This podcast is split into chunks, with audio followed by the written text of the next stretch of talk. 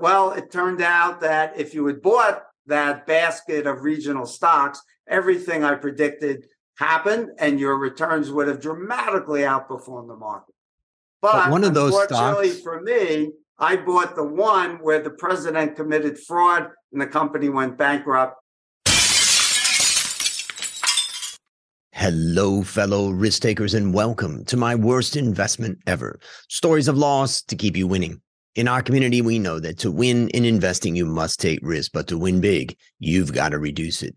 Ladies and gentlemen, I'm on a mission to help 1 million people reduce risk in their lives. To join me, go to myworstinvestmentever.com and sign up for my free weekly Become a Better Investor newsletter where I share how to reduce risk, create, grow, and protect your wealth. Fellow risk takers, this is your worst podcast host, Andrew Stotz from A Stotz Academy, and I'm here with featured guest Larry Swedroe. Larry, are you ready to join the mission? Absolutely. Well, I'm going to introduce you to the audience and such an eminent guy. I want to walk through some of the accomplishments that you've had and the things that you've been doing.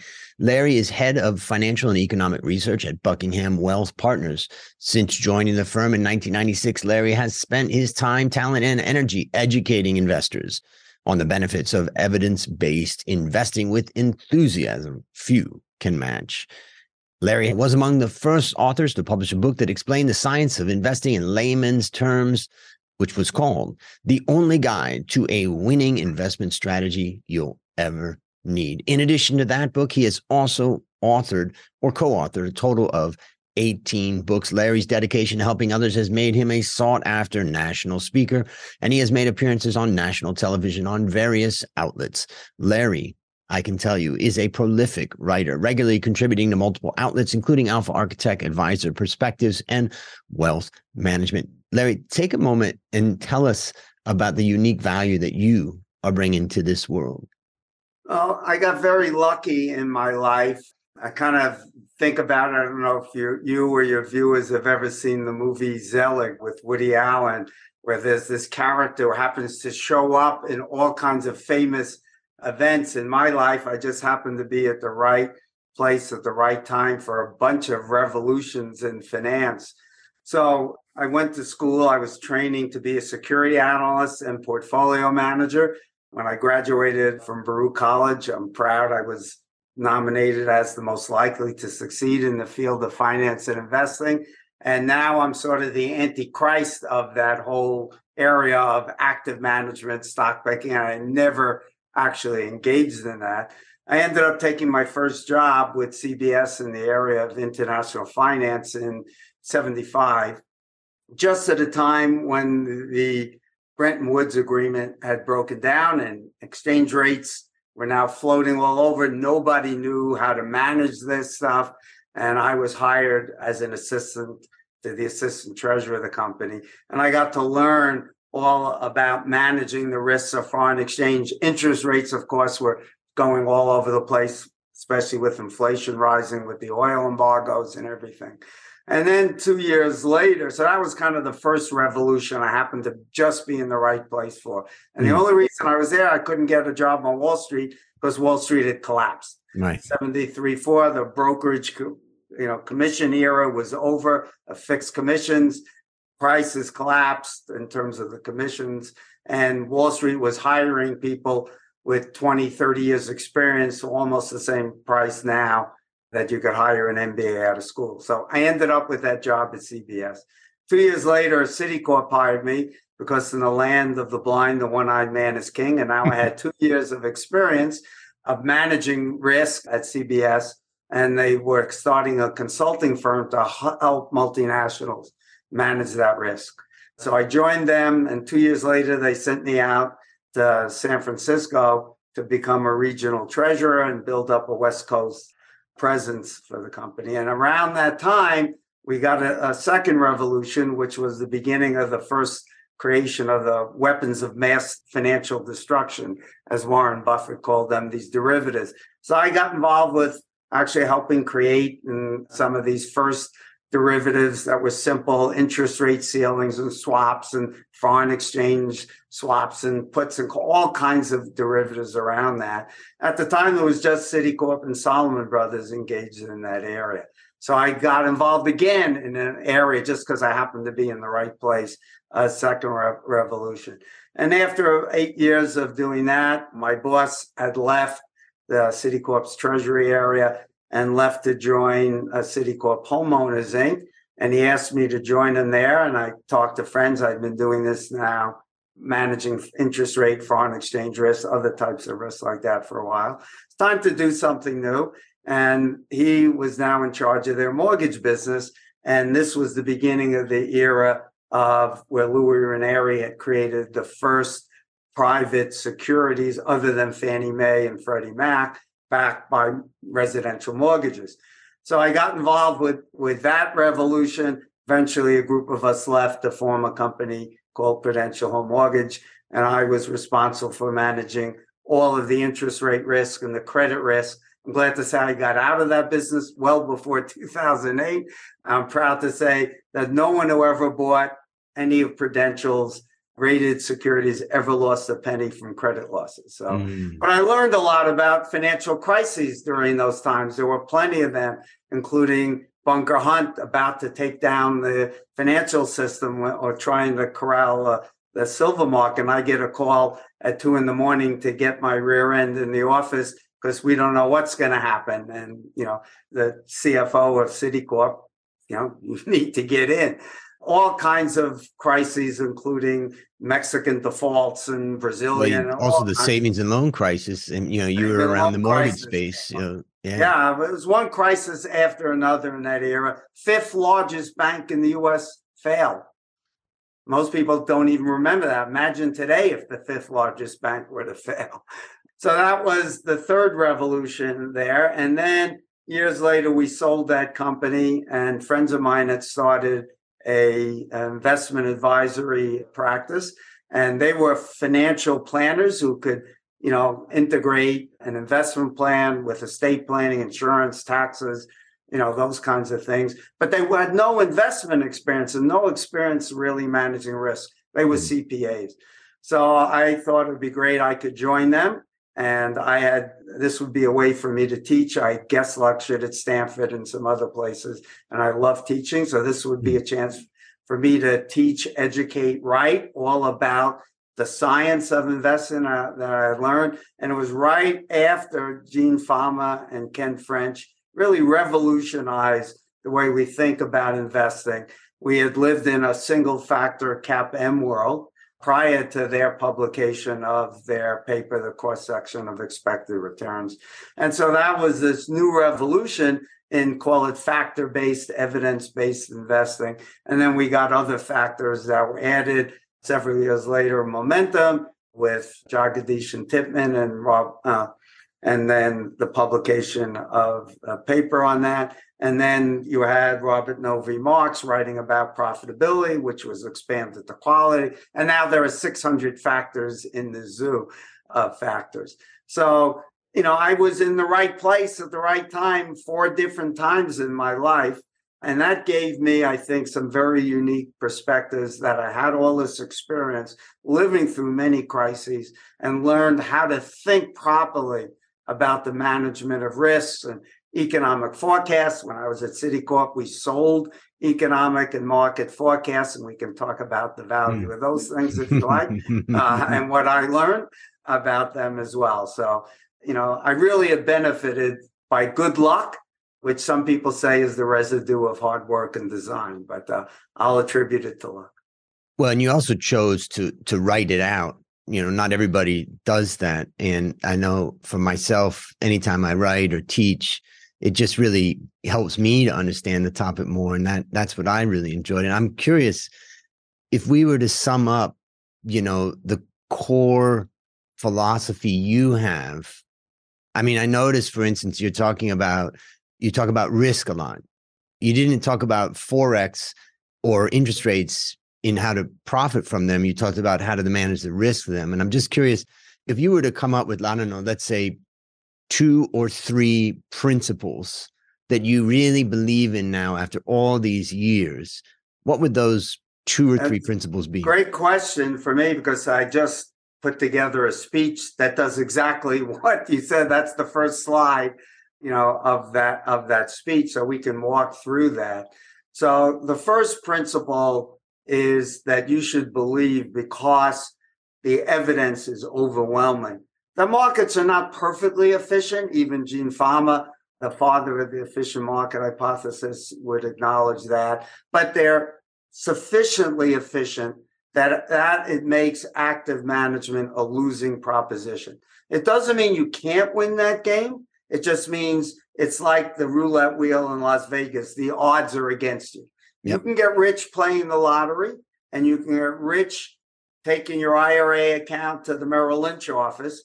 But the odds of you doing that and being successful are so low, it's not prudent to try. Okay. You should focus on managing risks and not trying to generate alpha or risk adjusted outperformance. And that means you should invest in what people generally refer to as index funds. I don't even own any index funds. I invest in, I use the, the common term you hear is passive, but there's no good definition. I think I've created, I'll take credit for it, for coming up with the definition based upon Gene Fama's definition, which was passive investing means no individual stock picking or market timing. My definition takes that to say that I think the best way to say it is this way. You can invest in three different small value indices for US stocks easily. There are probably more. You have the S&P 500, sorry, S&P 600 value index, you have the MSCI 1750 small value index, and you have the Russell 2000 value index. Clearly, there's some active management going on here mm-hmm. in the mm-hmm. sense of how you define your eligible universe.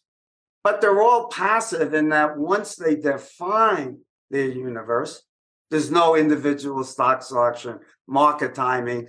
They systematically implement it it's mm. transparent how they do it, and it's replicable. So those are my three terms. You define your universe. You then systematically implement in a way that's replicable and transparent, but you can add value over pure indexing because you can trade patiently and not be subject to high frequency traders front running you knowing you've got to you know to trade because the stock has left or is going to enter the index. So I favor investing in firms or with firms like Dimensional, Bridgeway, AQR, others, Alpha Architect. There are mm. others that BlackRock that systematically invest in unique sources of risk, but they're not index funds because index funds have negatives that can be minimized or eliminated. So principle one is invest as if markets are efficient and invest then in systematic, transparent, replicably run funds that try to keep their trading costs down with patient trading. If you believe markets are highly efficient, the only logical conclusion you should come to, principle two, is that all risk assets have to have very similar risk adjusted returns. Once you account for all risk, that doesn't mean Sharpe ratios because they assume returns are normally distributed, which right. they're not. You can have fat tails and people care about them, right?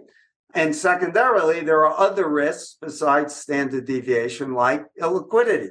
So if you invest in illiquid assets, you should demand the risk premium. You take credit card debt and you securitize it, and all of a sudden the yields say 3% lower. Mm. Well, that's an illiquidity premium, right? So you should be compensated for taking that. All right.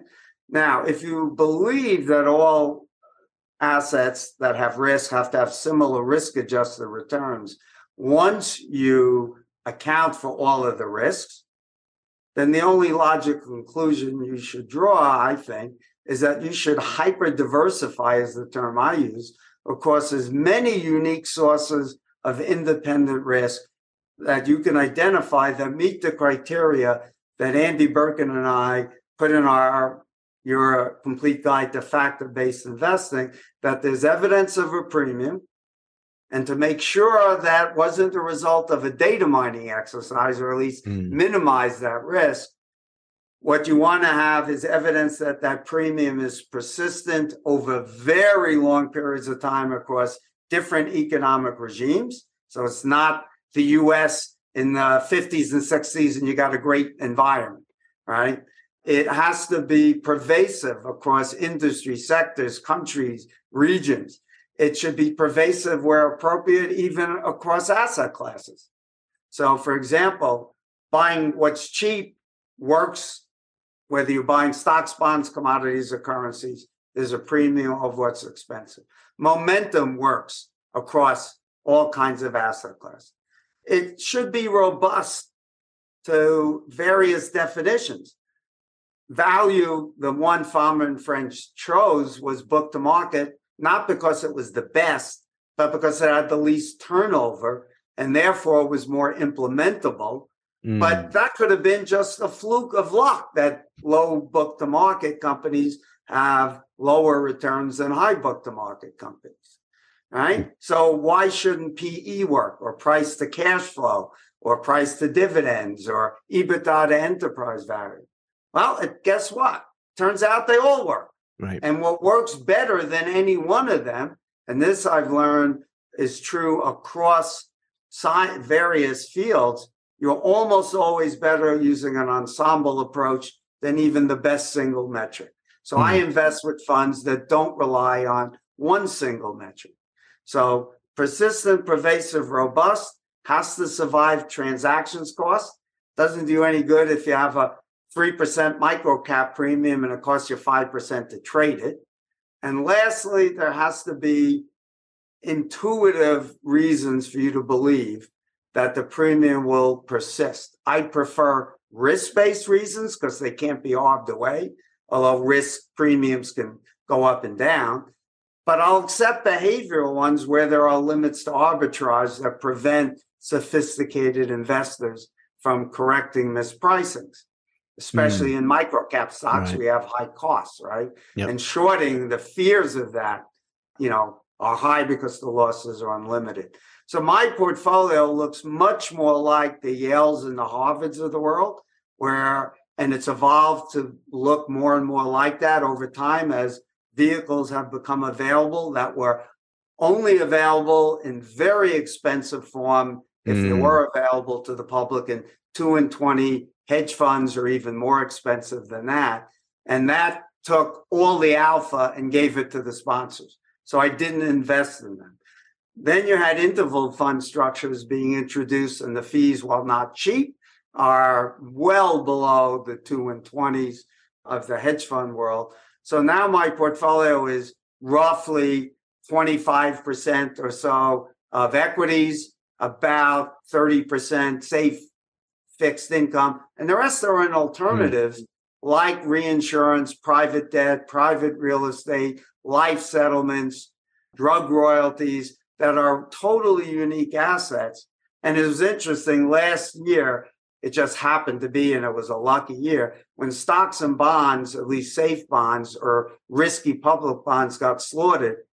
The biggest portion of my portfolio, every single one of the alts was up. Some were up more than 20%, which included AQR's long short multi factor strategy. So mm.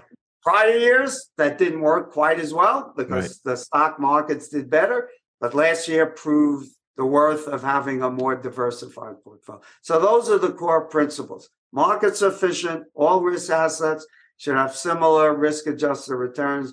If you believe that, there's no reason to have a 60 40 portfolio where 85 to 90% of your risk is concentrated in one single market beta factor. To me, mm-hmm. that's illogical. It's cheap, it's tax efficient, but should not produce, not likely to produce the most efficient results. And it certainly has much more tail risk. And I wrote about how to manage that in my book, co authored with my colleague Kevin Grogan, Reducing the Risk of Black Swans, which I'd urge your readers to pick up a copy of if they want to learn how to reduce tail risk. And one quick question on that. I'm starting to wonder if we're going to have time to get to our mm. to the main question of the podcast because there's so much there. One quick question is for amateurs and as well as, you know, myself to understand. A question I have is that if risk includes all risks, Right. let's say, and forget about, you know, volatility, but we just say risk is a measure of all risk. And each asset class performs at a roughly equal risk adjusted return, which should make sense from a efficient market perspective. And and you're smart enough to know you're investing for the long run. So each That's of those key. each of those is going to have its ups and downs and all that.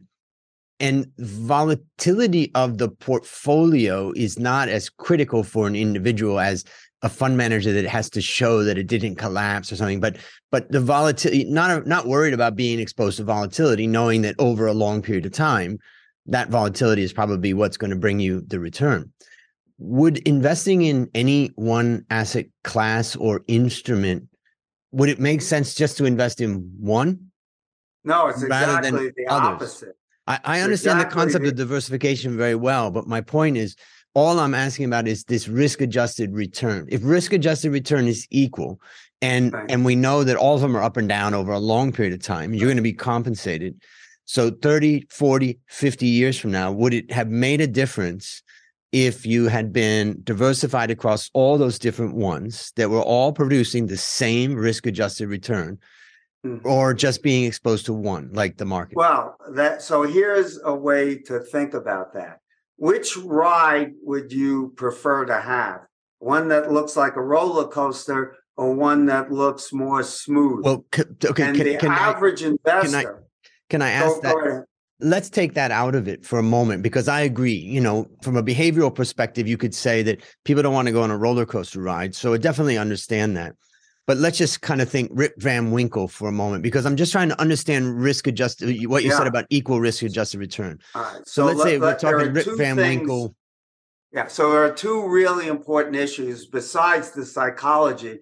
We know from all of the behavioral research, if you have a less bumpy ride, you're more likely to stay with the portfolio and have the discipline to stick with it, which means you get the end result. Yep. If you're going in and out and jumping, your end result is going to look entirely different than your theoretical portfolio would have done. So that's really an important point.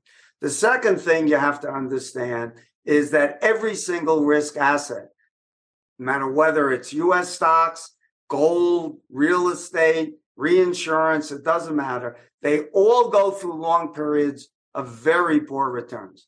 There are in fact three periods of at least 13 years where the S&P underperformed totally riskless T-bills. That's half of the last 90 years roughly. Right. Now, what if you're a retiree and then you've got 15 years? Do you want to take the risk that it could be whatever the asset class you choose, right? It might be S&P, it might be small value, it might be reinsurance. Why do you want to gamble that the one you choose is the wrong one? Because the right only right way to think about risks is not to think about what the expected return is, but to think about the mean being the expected return of a very wide distribution of potential outcomes. Now, we don't know what the outcome will be, which is why we run Monte Carlo simulations. And if we build a portfolio of, let's say, 10 different asset classes, maybe the mean expected return is 7%. But the bell curve around there, if we own 10 asset classes, will be tall and narrow, Mhm. where the worst case might be plus 3% and the best case plus 10. But if you own any one, the mean might be seven, but the worst case might be minus 10 and the best case plus 20. That's the only right way. And I don't know any single investor who would ever choose the wider dispersion of outcomes where the mean is the same. Mm. Everyone should logically choose because it's less risky. And therefore, the only logical thing to do is to own as many unique ones because, by definition, unique ones are uncorrelated. I'll give you a simple example. If you use, we use for our current clients who we restrict currently to only publicly available securities. I Hmm. invest in private ones myself. and we'll probably approve them over time. But right now, we're restricting it to those three. So we use AQR's long short multi factor strategy fund. We use Stone Ridge's reinsurance fund, and we use Cliffwater's middle market lending fund. And we also use Stone Ridge's alternative lending fund, which does consumer loans. Now, each one of them, let's say, has an expected return of 10%. Some of them, like reinsurance, the volatility is maybe 10 or 12. The private credit of Cliffwater is maybe five. And so maybe the average is like eight or something. But it, when you combine them, their correlations are very low. Reinsurance is totally uncorrelated to what private credit is going to get or what long short factors are going to get. And long short multi factors is uncorrelated with equities and bonds. So it's uncorrelated with reinsurance too. So the standard deviation of a portfolio, equal weighting those four, is about half the average of the individual ones. So mm. why would you choose one when you can dampen your volatility, which dramatically reduces sequence risk for anyone who's in the withdrawal stage of their portfolio? where mm. sequence risk matters a lot. And also, as you get older, we know you're going to almost certainly be less tolerant of risk because you can't, you don't have your labor capital to replace it. So you want to reduce that drawdown potential because of the sequence risk. You can't mm. wait out bear markets any longer as well. And therefore, you want to hyper diversify. That's exactly what the Yales and the Harvards have been doing for decades yep. and smooth their returns in that way. Now you have to be able to deal with tracking variance. You can't mm. care what the S&P is doing. Right. That's your trade-off. So you have to be willing to look different. If you can't, then the trade-off, you own the S&P and you'll track everyone else. When they're miserable, you'll be miserable too. But now you have much more risk it's not a free lunch to concentrate and get rid of that tracking variance. Mm. That's the mistake that all the people who push total market and its simplicity and its tax efficiency. There is a trade off. You're dramatically increasing your concentration of your risk in one single factor, which greatly increases the tail risk of the portfolio.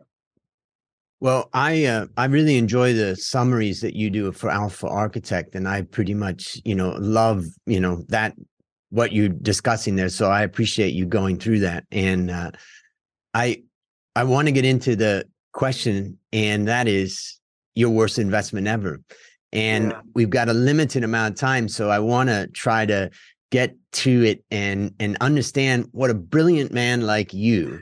What is your worst investment ever. Yeah, well, I consider myself intelligent because what differentiates intelligent people from fools is they learn from their mistakes, they don't repeat them. I, as I mentioned earlier, I was training to be a security analyst and portfolio manager. My dad was a stock junkie. He got me interested.